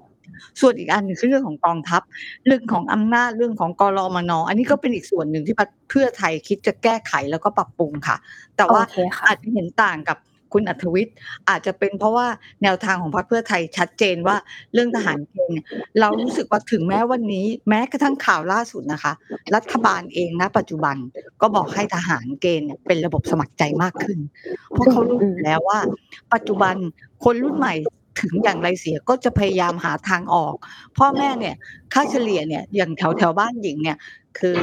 กองทัพภาคที่สามแปดหมื่นยังไม่ได้เลยนะคะ ค่าแป๊ดเจียที่ต้องจ่ายให้ลูกที่ต้องเกณฑ์ทหารเนี่ยต่อครัวเรือน ดังนั้นเนี่ยเรารู้สึกว่าเรื่องเนี้ย เปิดเป็นโอเพนและใครอยากเป็นคือเป็นค่ะ อันนี้ชัดเจนอย่างนี้ก่อนค่ะโอพื่เคไทยค่ะผมผมแทรกนิดเดียวได้ไหมเดี๋ยวเดี๋ยวจะเข้าใจผิดหมดเลยนะครับอ่านิดเดียวนะคะคุณอาทิตย์นิดเดียวคือตอค่ะนเนี้ยผมเห็นด้วยกับการบังคับเกณฑ์นะค่ะและผมก็จะชวนคิดว่าทำอย่างไรแล้วให้ไม่มันมันไม่ต้องบังคับเกณฑ์ และผมจะบอกทางเพื่อไทยนิดนึงนะครับ คุณยิ่งรักษณ์นี่เป็นอดีตรัฐมนตรีกลาโหมนะครับ แล้วเป็นไงครับทำได้ไหมครับทำไม่ได้ก็เราแล้วแล้วก็เดี๋ยวตอนก่อนนี้นะแล้วเดี๋ยวก่อนนะแล้วเดี๋ยวก่อนนะเราจะแก้ไขแล้วโดนค่ะปฏิวัติไหมโดน ก็เราจะแก้ไขพรบที่เกี่ยวข้องเนี่ยวิธีค่ะการเนี่ยถ้าหักด้ามพร้าด้วยเข่ามันไปอย่างนั้นไง ผมเลยชวนคิดคุยกันดีๆแบบว่า เพราะเราคิดเหมือนกันน่ะถ้าเราคิดเหมือนกันก็ช่วยกันคิดได้ใช่ไหมเพราะเราบอกว่าเราจะไปสู่การไม่บังคับเกณฑ์ทำอย่างไรท่านเองเพียงว่าอย่าอย่าอย่าเพิ่งว่าผมไปให้เกณฑ์ไม่ใช่นะผมจะมุ่งสู่เป้าเดียวกัน อันนี้คุยกันก่อนนะครับถ้าทหารเนี่ยนะ เดี๋ยวเดี๋ยวยาว ถ้าถ้าเดี๋ยวด่าทหารโอเคเดี๋ยวยาวแน่ได้เพราะว่าค่ะรักษาปฏิวัติอยู่แล้วโอเคนั่นนะอาชีพนั้นนะนะครับ เดี๋ยวเดี๋ยวว่ากันอะยาวแต่ว่าได้เอาแค่นี้ก่อนว่าเดี๋ยวเป้าหมายเรามีเหมือนถามกันนะครับอะได้ค่ะผมผมอ่าผมต่อนะฮะใช่ไหมฮะ ขอต่อเลยได้ไหมคนิรัดบเดียวนะคะ เดี๋ยวเอ้ยไม่เดี๋ยวอ้อยจะได้ดำเนินคำถามต่อไปค่ะ เพราะว่าไม่งั้นเราก็จะเหมือนโต้กันไปโต้กันมาแบบนี้ จริงๆ มีอีกเยอะมากมีดีเทลนโยบายที่อยากจะฟังแต่ละพักด้วยนะคะ เดี๋ยวขออนุญาตคุณลมนิดเดียวนะคะผมผมแค่จะทำความนิดเข้าเดียวใจนิเท่าดนั้นเดียวว่าค่ะนะครับได้ก็ค่ะคือ ผมผมคิดว่า ก่อนหน้านี้นะครับ ก่อนหน้า ผมว่าก่อนหน้าปี 62 ที่พรรคอนาคตใหม่เราเสนอนโยบายยกเลิกเกณฑ์ทหาร ผมไม่ได้คิดว่าเรามีบรรยากาศในการเสนอเรื่องนี้อย่างจริงจังนะครับ และผมเข้าใจว่ารัฐบาลก่อนหน้านี้ทุกรัฐบาลก็ไม่เคยมีรัฐบาลไหนเสนอนะครับ แล้วถามว่ามีการรัฐประหารไหมฮะ ก็มีถูกไหมฮะ ดังนั้นเนี่ยการจะบอกว่าการยกเลิกเกณฑ์ทหารจะนำไปสู่การรัฐประหารเนี่ย ผมไม่อยากใช้คำที่แรงมากนะครับ แต่ผมว่านั่นคือการจินตนาการเอาเองนะครับเพราะที่ผ่านมาเนี่ยนะครับไอ้รัฐประหาร 57 เนี่ยคือมันมีการชุมนุมนะครับของกลุ่มกปปสนะครับ มีคลิปเสียงนะครับ ที่ออกมาว่าเป็นการสมคบคิดกัน เพื่อนำไปสู่การรัฐประหารครับ นี่คือสาเหตุของการรัฐประหาร ไม่ได้เกี่ยวอะไรกับการเกณฑ์ทหารเลยนะครับ อันที่ค่ะสองถ้าเราอยากจะป้องกันการรัฐประหารครับ เราบอกเมื่อกี้พี่อัธวิทย์ก็พูดตรงไปตรงมานะครับ ว่าทหารเนี่ยคืออาชีพอาชีพของเขาเนี่ยเป็นอาชีพที่รัฐประหารมากที่สุด ก็คงมีแค่อาชีพเดียว ประเด็นของค่ะผมก็คือว่าทำไมนะครับ เราไม่ปฏิรูปกองทัพ เพื่อแก้ปัญหารัฐประหารล่ะฮะ นะครับพรรคก้าไกลเราถึงเสนอไงครับว่าเราควรจะยุบอรมนนะครับยกเลิกกฎอัยการศึกนะครับในสามจังหวัดชายแดนภาคใต้ แก้ปัญหาสิทธิมนุษยชนนะครับ เรานะครับปรับลดนายพลนะครับนโยบายของเราก็คือว่าเราต้องการให้นายพลเนี่ยมีไม่เกิน 400 คน จากปีนี้เนี่ยผมจำล่าสุดไม่ได้แต่ครั้งหนึ่งเนี่ยบางปีเนี่ยเคยสูงนับพันคน แล้วก็ไล่ลงมาเรื่อยๆเหลือ800 กว่าคนน่าจะปี 61หรือ62ดังนั้นเนี่ยนะครับเราต้องการลดจำนวนตรงนี้เอาทรัพยากรนะครับ ที่ควรจะเป็นของประชาชนให้กับประชาชนเขาได้ทำงานนะครับ ให้เขาได้เป็นประโยชน์ต่อประชาชน นี่ต่างหากที่ผมคิดว่าอยากจะให้เป็นโอเคแล้วผมเชื่อสั้นๆนิดเดียวครับ ประโยคเดียว ถ้าคุณพิธาลิ้มเจริญรัตน์คือนายกรัฐมนตรี วันที่เราเสนอกฎหมายฉบับนี้นะครับ คุณพิธาจะเป็นคนเซ็นแล้วกฎหมายนี้จะพิจารณาในสภา แล้วถ้าเรามีเสียงข้างมากนะครับ กฎหมายนี้จะผ่านนะครับ แล้วต่อให้สวประวิงเวลานะครับ เราก็จะผ่านกฎหมายนี้ได้ และวันนี้ประเทศไทยไม่มีการเกณฑ์ทหารแล้วขอบคุณครับ ค่ะ โอเค โอเคค่ะ อย่างที่บอกเนาะว่ายังมีอีกหลายคำถามมีหลายดีเทลมากที่อยากจะคุยแต่ว่า ตอนนี้ไม่แน่ใจว่าเหมือนคุณอัธวิทย์จะออกน่าจะหลุดน่าจะหลุดออกค่ะออกระบบกำลังไปสอบนิดนึงถาม แต่ว่าไม่เป็นไรค่ะ เดี๋ยวเดี๋ยวขออนุญาตคุยกับทางพี่หญิงแล้วก็คุณโรมต่อเนาะอ่าทั้งเพื่อไทยก้าวไกลค่ะ ถ้าสมมติว่า ได้เป็นรัฐบาลเนาะในรัฐบาลสมัยนี้อ่าสิ่งแรกที่จะทำเกี่ยวกับนโยบายทหารเกณฑ์ การเกณฑ์ทหารคืออะไรอะคะพี่พี่พูดสองรอบแล้ว พี่ว่าพี่อ่าพี่ชัดในคำตอบโอเคค่ะอ่าก็คืออย่างที่บอกค่ะเรา เรายกเลิกเรื่องการเกณฑ์ทหารโอค่ะเคเราได้เปิดค่ะพี่หญิงเป็นสั้นๆได้นะคะใจร้อยเปอร์ได้เซ็นต์ค่ะ แล้วเรื่องโอเคนี้ก็เป็นนโยบายหนึ่งที่เราประกาศ แล้วก็เป็นหนึ่งในนโยบายที่แคนดิเดตพรรคเพื่อไทยมุ่งมั่นด้วยค่ะ เพราะโอว่าเค หนึ่งเนี่ยมันไม่ใช่แค่เรื่องการบังคับเกณฑ์ เพราะเรามองถึงภาพพจน์เอ้ยมันเรามองถึงศักยภาพในการพัฒนาประเทศ คนกลุ่มที่ถูกเกณฑ์ทหาร คืออยู่ในวัยแรงงาน อยู่ในวัยทำงาน ดังนั้นเนี่ยการบังคับเกณฑ์นอกจากผลเสียต่อตัวของผู้ถูกบังคับในสภาพจิตใจ มันยังส่งผลเสียต่อการเติบโตทางเศรษฐกิจด้วย ดังนั้นอืมสิ่งเรื่องเนี้ยที่เราปลดล็อกตรงนี้เนี่ย เพราะเราต้องการใช้ศักยภาพของคนรุ่นใหม่ เรารู้กันอยู่แล้วว่าวันนี้ประเทศไทยเข้าสู่สังคมผู้สูงวัยเราแก่ก่อนรวย ดังนั้นเนี่ยแรงงานต่างๆที่มีอยู่ทักษะต่างๆ ที่มีอยู่เราจึงจะดึงกลับมาใช้งานทั้งหมด เพราะเราตั้งเป้าเพื่อไทยประกาศแล้วว่า เราจะทำให้ค่าแรง600บาท และปริญญาตรี25,000โดย GDP จะโตขึ้นปีละ5%สิ่งเหล่านี้คือ การที่มีแรงงานแบบพร้อมใช้งานแบบ full scale ที่เราจะโอเคพัฒนาทักษะ เพราะไม่อย่างนั้น ส่วนหนึ่งที่หายไปกับกองทัพจะไม่สามารถทำให้เศรษฐกิจของประเทศโตดังเป้าที่เราตั้งไว้5%ได้ค่ะ อันนี้โอเคค่ะคือชัดเจนว่าเรายกได้เลิกและสมัครใจ100%อาจจะได้ค่ะ ค่ะ ได้ค่ะเดี๋ยวคืออ่าสักครู่ค่ะแป๊บนึงนะคะ คือเมื่อสักครู่อะค่ะเดี๋ยวไอ้แลบอัมนิดนึงว่าเหมือนเราก็พยายามจะ คุยกันไปคุยคุยกันมาเนาะตอบโต้กันประเด็นกันแต่ว่า อย่างที่บอกว่าวันนี้เราอยากจะมามาคุยกันว่า เอ๊ะถ้าเราเป็นถ้าเราเป็นคนดูอะเราก็จะสมมุติว่าตัวเองว่าจะทำยังไง how to ทำยังไงได้บ้างอะไรให้อย่างเกิเงี้ดยขึ้นได้จริงใช่เออก็อ่านประเด็นนี้อะเมื่อสักครู่พี่หญิงได้โอ้ลิสต์ออกมาเป็นข้อๆให้เราฟังแล้วแต่เนาะแต่ว่าอืมแต่ว่าจากที่พี่หญิงพูดอะค่ะของั้นขอถามเจาะไปอีกนิดนึงพี่หญิงแตะมาแล้วว่าจะลดขนาด กองทัพอืมซึ่งคิดว่ามันสะคล้องไปกับที่บอกว่าทางพรรคเพื่อไทยตั้งใจจะจัดสรรงบประมาณ ให้กองทัพให้มีประสิทธิภาพ อันนี้ขอถามจี้ไปเลยแล้วกันค่ะว่า จะทำยังไงคะที่ทำให้มันเกิดขึ้นได้จริงอะค่ะอย่างแรกค่ะที่บอกเนี่ยการยกเลิกเราต้องแก้พรบที่มีอยู่ที่บอกว่าอืมโอเค96 69ปีเนี่ย ใช้เรื่องนี้อยู่โอเคและพรบเราเชื่อมั่นว่า เราจะเป็นเสียงข้างมากในสภาผู้แทนราษฎรในการเลือกตั้ง 66อืมเราเสนอร่างกฎหมายนี้ได้แน่นอน นะคะ ดังนั้นเนี่ย อันนี้คือความมั่นใจของเราก่อนหนึ่งร้อยคนในการเสนอร่างกฎหมายที่จะปรับแก้เรื่องนี้ เรามั่นใจว่าเราทำได้อืมอันที่สองที่ถามว่าปรับลดงบประมาณเราพบว่าค่ะ ถ้าการเปิดการเกณฑ์ทหารเป็นไปโดยสมัครใจงบประมาณที่ใช้ปีละเกือบหมื่นล้านบาทในเกี่ยวกับการเกณฑ์ทหาร จะถูกนำไปใช้ด้านอื่นค่ะ เราเอาไปชดเชยเป็นกองทุนเพื่อกู้ยืมให้กับคนรุ่นใหม่ในการประกอบการโอเคธุรกิจสตาร์ทอัพอันนี้เราก็พูดไปแล้วค่ะ ซึ่งเป็นนโยบายที่ประกาศไปแล้วเอ่อเหมือนกับค่ะแถลงข่าวแล้วก็ประกาศไปค่ะแล้ว ตรงเนี้ยค่ะ เรามองว่าเพราะว่าบอกแล้วอืมถ้าเทรนด์ของคนรุ่นใหม่จากการสำรวจของคุณรังสิมันต์โรมเองก็ดีข้อเท็จจริงเวลาเราลงพื้นที่เองก็ดีเมื่อเพื่อไทยประกาศนโยบายเรื่องการยกเลิกการเกณฑ์ทหารเนี่ย feedback ก็คือเรารู้สึกว่ามันจะเหลือจำนวนที่อยากสมัครใจเกณฑ์ทหารน้อยมาก เพราะประมาณที่บอกเนี่ยหมื่น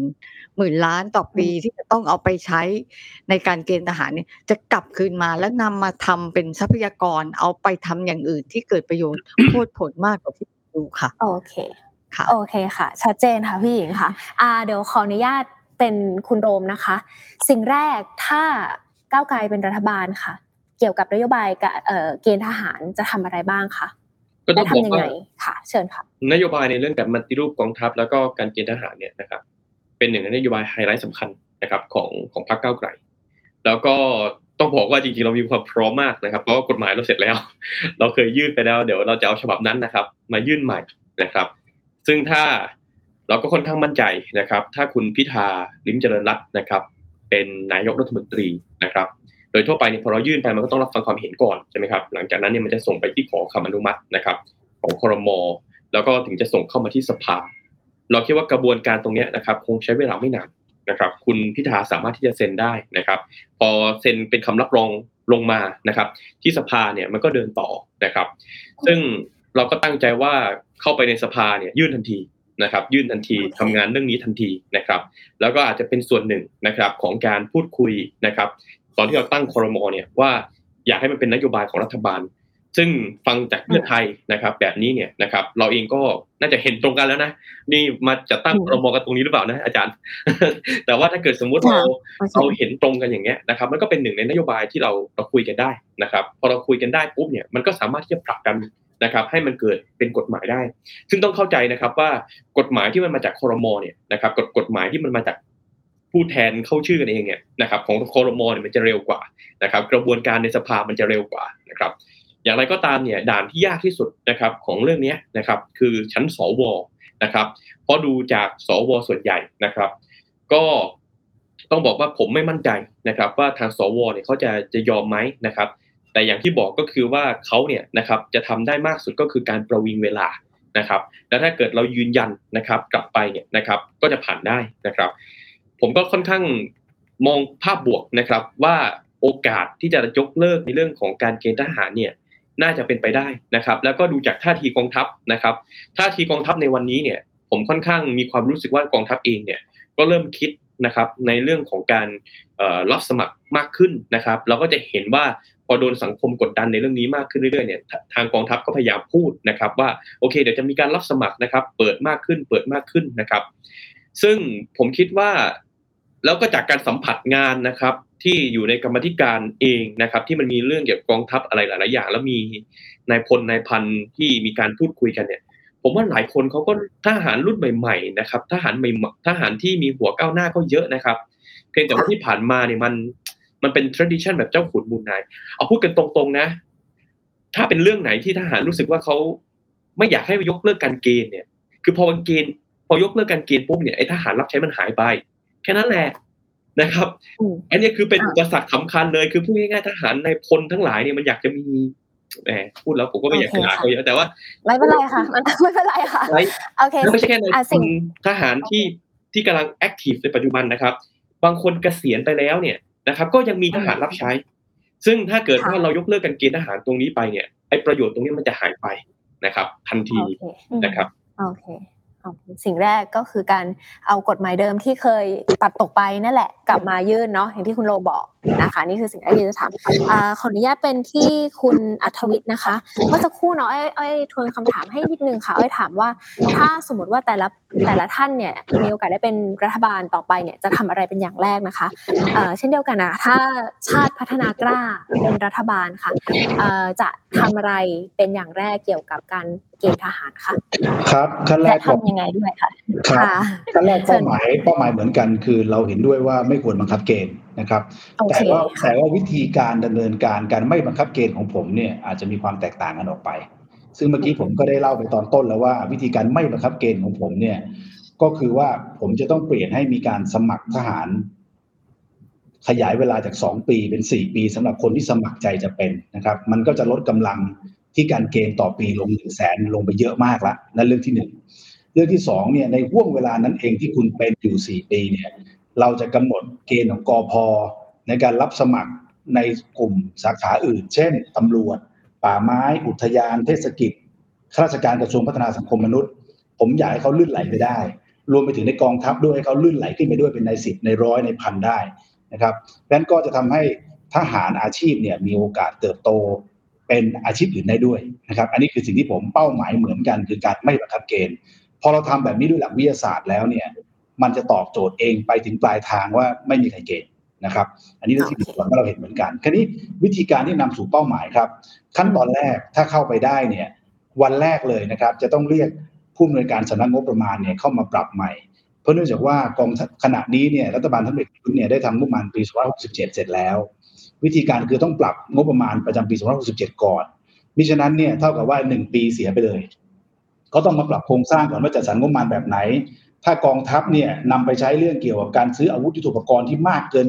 จำเป็นนะเหมือนจะลดมันพรุ่งนี้เลยเนี่ย อันนี้ต้องตัดออกนะครับ แล้วก็เปลี่ยนมาเป็นใช้เรื่องของการที่ผมบอกเมื่อกี้ถ้าจะขยายกำลังพลออกเป็นสี่ปีต้องทำยังไงบ้าง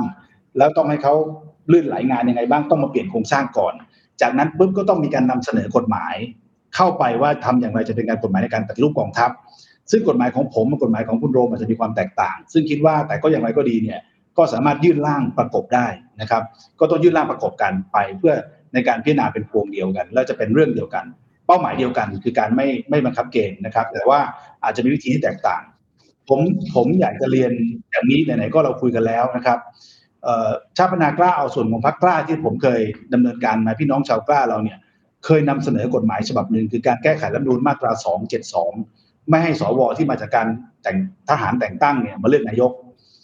ผมก็เป็นคนนำเสนอตั้งแต่สองสามปีที่แล้วบอกว่าเสนอเรื่องเดียวนะ เอาเรื่องเดียวเลยนะ ไม่เอาเรื่องอื่นมาปนเลยนะ เพราะถ้าเอาเรื่องอื่นปนเนี่ยเดี๋ยวมันมั่ว เช่น ไปตัดอำนาจสวเปลี่ยนแปลง เรากำลังจะไปขอสวโหวตอำนาจเขาให้ตัดอำนาจเขาเนี่เป็นไปไม่ได้ใช่ไหมแต่เราอยากจะพูดที่ว่าเฮ้ยสองเจ็ดสองเมียไว้ทำอะไรปีแรก จนสุดท้ายเราไม่ได้เป็นพรรคการตอนขนาดนั้นเราเป็นพรรคการเมืองที่ไม่มีสสในสภา ผมต้องไปเรียรายกับภาคประชาชน ให้ครบกี่หมื่นรายชื่อแล้วไปเสนอในสภา คือแบบมันโหดร้ายมากนะสำหรับคนทำงานนอกสภา ณ ณ ขณะเวลานั้นนะคือผมจะบอกว่าวิธีการเดี๋ยวนี้นะบ้านเมืองมันแตกเป็นสองฝั่งอย่างนี้นะดังนั้นวิธีการทำอย่างไรที่มันแบบเฮ้ยเป้าเดียวได้ไหมแทงแม่งกลางหัวใจเลย เอาเรื่องเดียวให้มันรู้เรื่องไปเลย ผมก็เหมือนกันแหละครับ กลับมาเรื่องเนี้ย พอเรามาพูดถึงเรื่องกองทัพเนี่ย เรื่องของการไม่บังคับเกณฑ์ตอนนี้เราเป้าหมายเดียวกันเลย แต่ทำยังไงอะที่เราจะไปถึงเป้าหมายได้ อันนี้เราเราอยากร่วมกันนะแล้ววันหนึ่งก็ผมคิดว่าได้นั่งกินกาแฟกันรวมๆกันสักทีหนึ่งนะเพื่อจะได้ทำร่างกฎหมายเดี๋ยวผมจะเอาร่างของโลมมาดูละเอียดด้วยเหมือนกัน เพราะว่ามันมันไม่เหมือนกันในในในไส้ใน แต่พี่คิดว่าในเป้าอะหลักการนะมันเหมือนกันนะหลักการมันเหมือนกัน แต่ไส้ในไหนต้องมีการปรับนิดนึงเพราะมันมันคนละวิธีกันโอเคค่ะ ก็น่าจะได้เห็นเนาะว่าสิ่งแรกที่แต่ละพักจะทำ ถ้ามีโอกาสได้เป็นรัฐบาลต่อไปเนี่ยจะทำอะไรบ้าง ทีนี้สบายมีอะไรเพิ่มเติมไหมคะมีคำถามเพิ่มเติมคือจริงๆรู้สึกว่าทุกคนอะพูดมาเหมือนเหมือนกัน แล้วก็อาจจะยังไม่ได้แบบลงในตรงนั้นก็คือเรื่องของเดี๋ยวนะคะเรื่องของพอเวลาที่เราพูดมันมันแฝงอยู่ในคำพูดของทุกคนเวลาที่เราพูดคำว่าเกณฑ์ทหารแล้วมันจะไปโยงกับเรื่องของความมั่นคงของประเทศอะ ค่ะ เราเลยมีคำถามที่เกิดขึ้นมาคือทำไมมันถึงถูกโยงไปกับสิ่งนี้อยู่ตลอดเวลาเลยคะเวลาที่เราพูดถึงเรื่องเกณฑ์ทหารแล้วก็ทำไมมันโยงไปกับเรื่องของการความมั่นคงของของชาติเนี่ยค่ะ ค่ะ คืออ่าค่ะขอตอบก่อนได้ครับค่ะแต่ว่าผู้เชี่ยวชาญทางด้านอื่นจะมาเสริมอย่างนี้ค่ะ คือเราต้องบอกบอกว่ากำลังพลก็เป็นเรื่องกำลังพล การบริหารจัดการกองทัพก็เป็นเหมือนกับการบริหารจัดการกองทัพ ดังนั้นในสองส่วนเนี่ย เรามองเรื่องความมั่นคงเนี่ย วันนี้ทหารไม่ได้ใช้ความมั่นคงผ่านทหารเกณฑ์นะคะ แต่ใช้ความมั่นคงของกองทัพผ่านกรอมนแล้วที่คุณอัธวิทย์พูดว่าก็ไม่เห็นเพื่อไทยทำได้ เพราะว่าหนึ่งเนี่ยตอนปีห้าสี่เนี่ย เราล้าเลยไม่ได้แก้กฎหมายหลายฉบับค่ะ เพราะเราปณีประนอมมากเกินไปเราไม่แก้กฎหมายที่เกี่ยวข้องกับพระราชบัญญัติรักษาความมั่นคงภายในราชอาณาจักรปี 2551 เราไม่ได้แก้พระราชบัญญัติระเบียบราชการบริหารกระทรวงกลาโหม ปี 2551 เช่นเดียวกันทำให้เราไม่สามารถเข้าไปแทรกแซงการบริหารจัดการใด ๆ ของกองทัพได้ ในข้อเท็จจริง คือเราเป็นเหมือนเป็นกลาโหมแต่เพียงเงา แต่สิ่งที่เราจะปฏิรูปรอบนี้ในทีมของกฎหมาย โดยมีท่านอาจารย์ชัยเกษมอาจารย์ชูศักดิ์ศรีนินเป็นผู้เนี่ย เป็นผู้เป็นเป็นทีมนโยบายด้านเนี่ย คิดร่างพระราชบัญญัติ และคิดจะแก้ไขเพิ่มเติมทั้งระบบ ส่วนที่ถามว่าทหารเนี่ยเข้ามาแทรกแซงและทำรัฐประหาร ถ้าเราจะหักด้ามพาด้วยเขา อันนี้เป็นสำนึกในกระบวนการเรียนการสอนของทหารค่ะ มันต้องเปลี่ยนการเรียนการสอนในมหาละเออในส่วนของทหาร โรงเรียนในร้อยที่เอาคนตั้งแต่อายุสิบหกแล้วไปฝึกกระบวนการเรียนที่ไม่เปิดรับความหลากหลาย และไม่ยอมไม่ยอมรับเป็นระบบสายการบังคับบัญชา อันนี้มันต้องเปลี่ยน เพราะในต่างประเทศเขาก็เปลี่ยน ในอเมริกาทหารสามารถเป็นทหารอาชีพ และมีทักษะความรู้ในเชิงวิชาการ และมีทักษะเหมือนกับคนทั่วไป เขาใช้คำว่าถ้าหญิงจำไม่ผิดจะใช้คำว่า เอ่อพลเมืองพร้อมรบหรือถ้าภาษาอังกฤษเขาจะใช้คำว่า citizen soldiers เพราะว่าหมายความว่าเขาเป็นเป็นเหมือนพลเมืองคนหนึ่งแต่อยู่ในคาบทหาร นั่นคือคำว่าเป็นทหารอาชีพ แต่มันคือการไปเปลี่ยนโครงสร้างการเรียนการสอน ของทหารใหม่ด้วย เพื่อให้เขาหลีกหนีกระวงจรของการทำรัฐประหาร เพราะวันเนี้ยหญิงมีหรือไม่มีไม่รู้แต่เป็นคำบอกเล่าว่า ไอ้หลักสูตรรัฐประหารเนี่ยมันถ่ายทอดกันในกองทัพอืมมันเป็นหลักสูตรที่ทหารชั้นผู้นักเรียนในร้อยโรงเรียนในร้อยเนี่ยถ่ายทอดกันเลยในกองทัพ ดังนั้นตรงนี้ต่างหากที่จะต้องไปทลายเพื่อไม่ให้เกิดการแทรกแซงเราต้องเข้าไปดูแลบริหารจัดการหลักสูตรของกองทัพใหม่ด้วย เพื่อให้สำนึกของกองทัพเนี่ยมีความเป็นประชาธิปไตยมากขึ้นค่ะพี่หญิงไม่ใช่ คือนอกจากกำลังคนที่ลดการเรียนการสอนในกองทัพก็ต้องเปลี่ยนรูปแบบค่ะ เพราะวันนี้มันเป็นเหมือนระบบปิด แต่อาจจะเห็นต่างกับพี่อรรถวิชช์นิดหน่อย ตรงที่ว่าเราไม่คิดจะให้ทหารเกณฑ์เรียนสี่ปี เพราะเรารู้สึกว่ามันจะเป็นการเหมือนขยายมหาวิทยาลัยเพิ่ม หรือขยายหน่วยงานภาครัฐเพิ่ม ทั้งทั้งๆที่วันนี้มหาลัยในประเทศไทยก็ oversupply อยู่แล้วอืมในขณะที่อัตราการเกิดก็ต่ำ แต่มันควรมาพัฒพัฒนาศักยภาพในมหาวิทยาลัย แล้วเพิ่มช่องทางเสริมมากกว่า ที่เราจะไปเพิ่ม เหมือนวันนี้ปัญหาที่พบ อันนี้ในใจในข้อเท็จจริง เรามีวิทยาลัยสงฆ์แต่วิทยาลัยสงฆ์มีมหาวิทยาลัยสงฆ์ส่วนหนึ่งที่เราเห็นมันก็กลายเป็นช่องทาง ที่ทำให้สงฆ์ไปเรียนเพิ่มขึ้น แต่มันค่ะกลายเป็นหน่วยงานที่เวลาเข้ามาขออนุมัติงบประมาณ ในคณะงบประมาณการศึกษา ซึ่งเป็นเมื่อปีที่แล้วเนี่ย คือเหมือนหน่วยงานหนึ่งเลย แล้วก็มีแต่ขยายตัวแล้วก็เพิ่มขึ้นงบประมาณขอมากขึ้นทุกปี เพราะว่าบอกว่าสงฆ์จะต้องเรียนทั้งโลกเหมือนกัน ซึ่งอันนี้หญิง ในมุมมองอันนี้จะเป็นส่วนตัว ซึ่งถ้าได้มีกถ้าพูดคุยกันในพักก็จะบอกว่าเราจะให้ทหารส่วนทหารเกณฑ์ก็เป็นทหารเกณฑ์ แต่ถ้าจะปฏิรูปเรื่องการศึกษาก็ไปปฏิรูปในส่วนที่เป็นโรงเรียนในร้อย ไปในส่วนของทหาร โรงเรียนเสนาธิการทหารพวกนี้ต้องปฏิรูปในเรื่องของการเรียนการสอนใหม่ เปลี่ยนระบบเขาโดยการเข้าไปแก้ไขเพื่อให้อำนาจในการบริหารจัดการของรัฐบาลนะมีสามารถเข้าไปแทรกแซงในเรื่องเหล่านี้ของเขาได้ค่ะ ขอบคุณค่ะโอเคค่ะโอเคค่ะ อ่าขออนุญาตไปที่คุณโรมเนาะกับคำถามว่า เอ๊ะทำไมเวลาเราพูดถึงการเกณฑ์เกณฑ์ทหารเนี่ยมันจะถูกยึดโยง ถูกเชื่อมโยงกับอ่ากองทัพ หรือว่าความมั่นคงของชาติค่ะ จริงๆต้องบอกเชิญค่ะว่ากองทัพมันก็โดยเนื้อแท้นะมันก็เป็นภารกิจที่ที่เป็นเรื่องของความมั่นคงอยู่แล้วนะครับเอิ่มงานของกองทัพเนี่ยนะครับ ก็คือป้องกันประเทศนะครับ แล้วก็พูดง่ายๆคือเตรียมความพร้อมตลอดเวลาเพื่อ เวลาที่มียามสงครามเกิดขึ้นเนี่ยนะครับกองทัพก็จะมีความพร้อมในการป้องกัน ซึ่งสงครามเนี่ยก็อาจจะมีตั้งแต่เป็นอาจจะเป็นการประทะกันเล็ก ๆ น้อยๆนะครับ ไปจนถึงระดับใหญ่นะครับ ที่เราอาจจะเห็นอย่างในในในยูเครนนะครับ ที่มันมีสงครามระหว่างรัสเซียกับยูเครน ดังนั้นเนี่ยนะครับ ภารกิจของกองทัพมันคือมันจึงเป็นภารกิจด้านความมั่นคงนะครับ เวลาเราพูดถึงเรื่องของการยกเลิกเกณฑ์ทหารมันจึงหลีกเลี่ยงไม่ได้นะครับ ที่อาจจะไปอืมเกี่ยวข้องกับเรื่องนี้ แต่สิ่งหนึ่งที่ผมอยากจะให้ข้อคิดนะครับ ก็คือว่าความมั่นคงที่ถูกแช่แข็งนะครับ 40 ปีเป็นอย่างไรนะครับ วันนี้ยังเป็นแบบนี้เนี่ยนะครับระวังนะครับ มันจะกลายเป็นความไม่มั่นคงนะครับ เพราะว่าคุณไม่ได้มีการปรับปรุงตัวเอง คุณไม่ได้มีการทำนะครับ ให้ตัวเองมีความยืดหยุ่นนะครับ กับสงครามสมัยใหม่ ผมคิดว่ากองทัพในวันนี้นะครับ ยังเหมือนเมื่อในอดีตหลายสิบปีที่ผ่านมา นะครับ อาจจะมีการปรับบ้างนะครับ แต่หลายอย่างก็ก็แย่ลง ถ้าเราดูแนวโน้มในเรื่องของอย่างนายพลเนี่ยนะครับ กองทัพส่วนใหญ่เนี่ยมันไม่ควรจะมีนายพลเยอะนะครับ เราก็จะเห็นว่าสถิติเนี่ยนะฮะปีที่ปีห้าเจ็ดเนี่ยน่าจะมีนายพลมากที่สุดนะครับ แล้วก็อาจจะค่อยๆ ลดลงมานะครับ แต่ก็ยังลดได้ไม่มากพอก้าวไกลเราถึงต้องเสนอว่าถ้างั้นเนี่ยการเอาการแก้ปัญหาเรื่องนี้จึงต้องลดจำนวนนายพลให้ไม่เกิน 400 คนนะครับ ในเรื่องของที่ดินนะครับ เราก็จะเห็นการกระจุกตัวของที่ดินนะครับจำนวนมหาศาลที่อยู่ในกองทัพนะครับก้าวไปเราถึงเสนอว่าเราจำเป็นต้องปฏิรูปใหม่นะครับไอ้6.25ล้านไร่เนี่ยนะครับที่มีการเอ่อที่ที่ดินเป็นที่ดินที่กองทัพถือครองอยู่เนี่ยเราอยากจะคืนนะครับ ให้กับให้กับอาจจะเป็นกรมธนารักษ์อะไรต่างๆนะครับ เพื่อไปจัดการนะครับ ให้เกิดประโยชน์ต่อประชาชนต่อไป ในเรื่องของพวกเนี่ยสนามกอล์ฟสนามมวยนะครับ บรรดาสิ่งบันเทิงทั้งหลายเนี่ย กองทัพควรจะโฟกัสกับความมั่นคงถูกไหมครับ กองทัพควรจะโฟกัสว่าจะทำยังไง ให้ตัวเองเนี่ยนะครับมีความพร้อมในเรื่องของกำลังการลบมากที่สุดนะครับ ไม่ควรจะมายุ่งเกี่ยวกับการหาเงิน ไม่ควรจะมายุ่งเกี่ยวกับธุรกิจพวกนี้ เราก็อยากจะให้กระทรวงการคลังนะครับ เป็นคนไปดูแล เพื่อ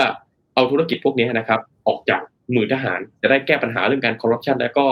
อาจจะทำให้ธุรกิจนี้นะครับ มีกำไรที่มันจะเข้าสู่แผ่นดินต่อไป นะครับ แล้วก็รวมไปถึงที่เราอยากจะโฟกัสคือคือกำลังพลชั้นผู้น้อยทหารชั้นผู้น้อย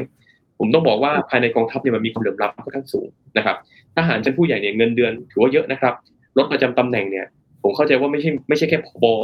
เหล่าทัพเท่านั้นที่มีนะครับ มีกันหลายหลายหลายคนเลยนะครับ ซึ่งเป็นเรื่องที่แปลกประหลาดนะครับ ที่เราต้องเปลืองทรัพยากรนะครับ ในเรื่องของรถประจำตำแหน่งที่มากขนาดนี้ ซึ่งผมคิดว่าถ้าเกิดสมมุตินะครับ เราแก้ปัญหา ในเรื่องของความเหลื่อมล้ำระหว่างทหารชั้นผู้น้อยกับทหารระดับสูงได้นะครับ โดยการเพิ่มสิทธิสวัสดิการต่างๆนะครับ ให้กับทหารชั้นผู้น้อย ผมเชื่อว่าเราจะมีกองทัพนะครับ ที่มีศักยภาพประชาชนแย่งกันเป็นทหารนะครับ แล้วที่สำคัญนะครับ ถ้าเรามีกองทัพที่มีศักยภาพเหล่านี้เราจะมุ่งเน้นในเรื่องของเทคโนโลยี เรามักจะเห็นใช่ไหมครับกองทัพ AR แล้วก็ซื้ออาวุธนะครับ ซื้อส่วนใหญ่ก็จะเป็นบริษัทต่างประเทศ เราซื้อเรือดำน้ำเราก็ไปจ้างคนจีนนะครับ ในการเป็นทำทำงานให้กับเรานะครับ สร้างเรือดำน้ำเงินที่ที่มาจากภาษีประชาชนนะครับ ก็ไปเข้าอยู่ในมือคนจีน องค์ความรู้ต่างๆ เราแทบไม่มีนะครับ แล้วเราก็ไม่ได้คิดต่อยอดว่าโอเค เราอาจจะซื้อมาบางส่วน แต่มีการถ่ายเทอทอดเทคโนโลยี เพื่อนำไปสู่การที่เราจะผลิตเองในอนาคตไหมเราก็ไม่มี แล้วพอเราไปมองประเทศอื่นนะครับ อย่างเกาหลีใต้นะครับ ที่เมื่อก่อนเขาก็เขาก็กำลังกองทัพของเขาก็ไม่ได้ทันสมัยอะไรเท่าไหร่นะครับพอมาดูวันนี้เป็นไงฮะ เขาสามารถที่จะพัฒนาตัวเองนะครับ พัฒนาเทคโนโลยี จนวันนี้เขาสามารถขายรถถังนะครับ ให้กับโปแลนด์ได้แล้วซึ่งเป็นประเทศในยุโรปนะครับ ที่เคยต้องบอกว่ามีชื่อเมื่อก่อนก็คือมีชื่อเสียงในเรื่องของกำลังการลบเนี่ยอาจจะมากมากกว่านะครับ ดังนั้นเนี่ยถ้าพรรคก้าวไกลเป็นรัฐบาลนะครับ การซื้ออาวุธ ของของพรรคก้าวไกลถ้าจะมีนะครับ เราจะไม่คิดถึงการจะต้องซื้อจากต่างประเทศ โดยที่ไม่มีการถ่ายทอดเทคโนโลยี เราจะคิดถึงการทำให้เกิดการจ้างงานภายในประเทศ มีการผลิตเองภายในประเทศนะครับ เพื่อสร้างทั้งองค์ความรู้นะครับ แล้วก็สร้างงานให้กับพี่น้องประชาชนผมคิดว่านี่คือภาพรวมทั้งหมดนะครับของนโยบายการปฏิรูปกองทัพซึ่งการเกณฑ์ทหารจะเป็นหนึ่งในก้าวแรกของการตรงนี้นะครับ โอเค โอเคค่ะอ่าท่านสุดท้ายค่ะคุณอัธวิทย์คะเอ่อขอทวนคำถามอีกนิดนึงนะคะ ก็คือเอาเวลาเราพูดถึงการเกณฑ์ทหารทำไมเนาะทำไมเราถึงยึดโยงกับกับความมั่นคงของชาติหรือว่ากองทัพค่ะเชิญเราค่ะเราชอบไปผูกความรักชาติไว้ว่าต้องเป็นทหารคือคือคนรักชาติก็รักได้มันไม่จำเป็นต้องเป็นทหารนะครับ การปลูกฝังการรักชาติเนี่ยเป็นเรื่องสำคัญนะในความรู้สึกผมมาก ๆเลย แต่ว่ามันไม่จำเป็นเป็นทหารเป็นเรื่องหลากหลากหลายสาขาอาชีพ ผมถึงบอกว่า ไม่ควรบังคับเกณฑ์นะครับ ไม่ควรบังคับเกณฑ์ และผมก็ย้ำนะว่าการไม่บังคับเกณฑ์ในวิธีการของผมเนี่ย คือการต้องทำให้กองทัพเนี่ยเขาโดนปฏิรูป แล้วปฏิรูปอย่างไรในกองทัพที่ปฏิรูปในเกณฑ์ที่ผมคิดว่า อันนี้ถ้าเริ่มต้นทำกันก่อนในคราวที่จะเข้าไปเป็นสสในคราวที่จะถึงเนี่ยครับ ผมว่าทำได้เลยนะก็คือ อย่างที่ผมบอกเมื่อสักครู่ว่าชวนคิดนะครับว่า อยากให้กองทัพจากสองปีที่แบบสมัครเข้าไปนะ คนสมัครเข้าไปอยากให้เป็นสี่ปีเลย คือถ้าเราไปดูตัวเลขจริง ๆ เนี่ย ถ้าสมัครสี่ปีนะ จากสองเอาสมัครเป็นสี่ปี ตัวเลขเกณฑ์ต่อปีแสนหนึ่งเนี่ยมันจะลดหวบลงไปทันที อันเนี้ยคือหลักคณิตศาสตร์ก่อนเบื้องต้น แล้วก็ไปเปลี่ยนเกณฑ์กพนะ การจะเป็นป่าไม้อุทยานเทศกิจตำรวจกระทรวงพัฒนาสังคมมนุษย์ต่างๆเนี่ยต้องผ่านการเกณฑ์มาก่อน ผมเชื่อว่าทำแบบนี้ก่อนขั้นแรกนะ เพียบเลย คนจะอยู่ตรงนี้คราวนี้ในนั้นเนี่ยแน่นอนครับเราก็เขียนข้อบังคับเอาไว้เลยเรื่องไอ้ทหารรับใช้ที่ผมโคตรเกลียดเลย คือคือเราจะเห็นสภาพแบบเอาทหารไปตัดหญ้าบ้างทนายพลบ้างอะไรอารมณ์แบบเนี้ยต้องต้องเปลี่ยนได้แล้วนะครับ คือถ้าเราให้ทหารการเป็นพลทหาร คือการเข้าสู่หลักสูตรการเป็นพลทหารถ้าทำไมตอนเป็นเป็นพลตำรวจแย่งกันเกือบตาย พอเป็นพลทหารไม่ยอมเป็นกันเพราะกลัว เพราะมันไปเป็นทหารรับใช้ตอนหลังไง ถ้าเราถ้าเราแก้แบบนี้มันจะนำหน้าสู่การปฏิรูปได้ เมื่อสักครู่ตัวแทนจากเพื่อไทยเนี่ยผมเรียนผมเรียนอย่างนี้นะครับ คือคือผมมาทำพรรคชาติพัฒนากล้าเนี่ย ผมเป็นเสรีนิยมเฉยไตยนะแล้วผมเป็นคนคิดแนวเสรีมาตลอด แม้กระทั่งผมอยู่ในพรรคเก่าตอนสมัยอยู่ประชาธิปัตย์เราอาจจะมีความคิดแตกต่างผมถึงแยกตัวมาทำพรรคกับคุณกรณ์นี่เราเราพูดกันด้วยใจกันแบบนี้ก่อนและผมอยากเห็นการเปลี่ยนแปลง ผมไม่ได้ติดยึดกับ ผมไม่ใช่นักอนุรักษ์นิยมจ๋าผมพูดอย่างนี้แล้วกัน แต่ผมผมอยากเดินสู่เป้าหมาย คราวนี้ย้อนย้อนกลับมานะสู่คำถามว่า ถ้าเราร่วมกันอะ ให้ให้คิดแบบให้มันไปสู่เป้า ผมว่าสำเร็จนะเรื่องการบังคับเกณฑ์นะแล้วทหารนี่ก็แปลกนะผมผมเป็นกรรมธิการงบประมาณหลายครั้งตอนเป็นสสสองครั้งนะครับ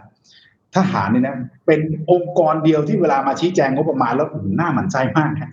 คือไปแตะลมจำได้ไหมคือเราแตะไม่ได้เลยอะคือแตะเปลี่ยนแตะอะไรไม่ได้เลย แล้วก็ทุบโต๊ะเอาแบบนี้ ซึ่งแบบเฮ้ยผมว่าเที่ยวหน้าต้องเจอใหม่ว่ะแต่ว่าวิธีการคุยกับเขาเนี่ยผมอยากรู้ว่าถ้าเราเสนอแนวทางปฏิรูปกองทัพ แบบที่ผมนำเสนอไปเนี่ย พี่จะขวางผมยังไง ถ้าผมเสนอแนวทางว่าทหารทหารที่เป็นทหารเกณฑ์จากนี้เนี่ยเหมือนเข้าเรียนพลพลทหารเลย แล้วสี่ปีแบบสมัครสมัครสมัครแบบสมัครตัวสมัครใจเข้ามาเป็นเองนะแล้วกองทัพมันจะไซซิ่งมันจะเปลี่ยนทุกอย่างจะเปลี่ยนหมดเลย ถ้าเราเสนอแบบนี้พี่เอาปะผมอยากรู้ที่ใครจะมาค้าน ถ้าถ้าถ้าเราเดินหน้าไปแบบเนี้ยผมว่าเปลี่ยนโครงสร้างกองทัพว่ะเห็นแบบ เห็นจะจะเลยนะครับ ก็ เป้าหมายเดียวกันว่ะอืมแต่ว่าวิธีการก็ค่อยปรับจูนนะผมพยายามปรับจูนนะครับโอเคแล้วก็ค่ะโอเคเอิ่มเอาเอาแค่นี้ก่อนในรอบนี้แล้วเดี๋ยวเดี๋ยวรอบหลังเดี๋ยวเราโอเคเพราะว่ามันมีความีมคำถามมันมีความเอาเอารอบแล้วนิดนึงแล้วกันนะครับนิดเดียวก่อนก่อนไป